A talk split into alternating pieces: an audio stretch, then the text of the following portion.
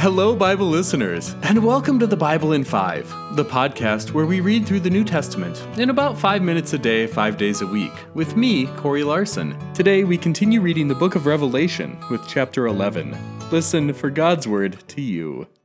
Then I was given a measuring rod, which was like a pole, and I was told, Get up and measure God's temple, the altar, and those who worship there but don't measure the court outside the temple. Leave that out, because it has been given to the nations, and they will trample the holy city underfoot for forty two months.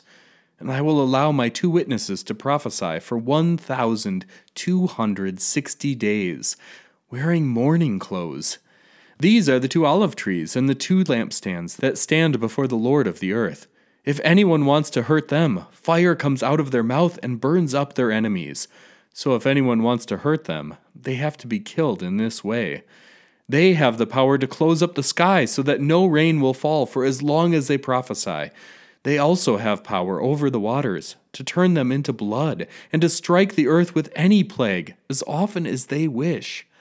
When they have finished their witnessing, the beast that comes up from the abyss will make war on them, gain victory over them, and kill them.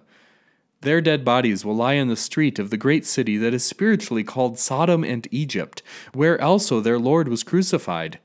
And for three and a half days, members of the peoples, tribes, languages, and nations will look at their dead bodies, but they won't let their dead bodies be put in a tomb.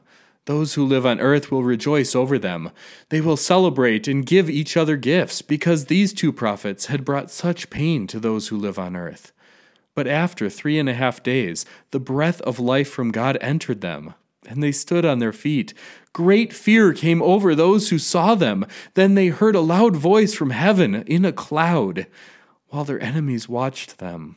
At that hour there was a great earthquake, and a tenth of the city fell.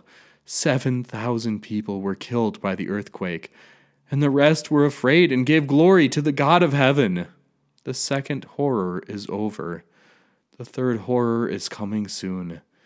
Then the seventh angel blew his trumpet, and there were loud voices in heaven saying, The kingdom of the world has become the kingdom of our Lord and his Christ, and he will rule forever and always.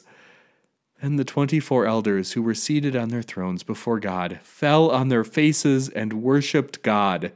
They said, We give thanks to you, Lord God Almighty, who is and was, for you have taken your great power and enforced your rule. The nations were enraged, but your wrath came. The time came for the dead to be judged. The time came to reward your servants, the prophets and saints, and those who fear your name, both small and great, and destroy those who destroy the earth.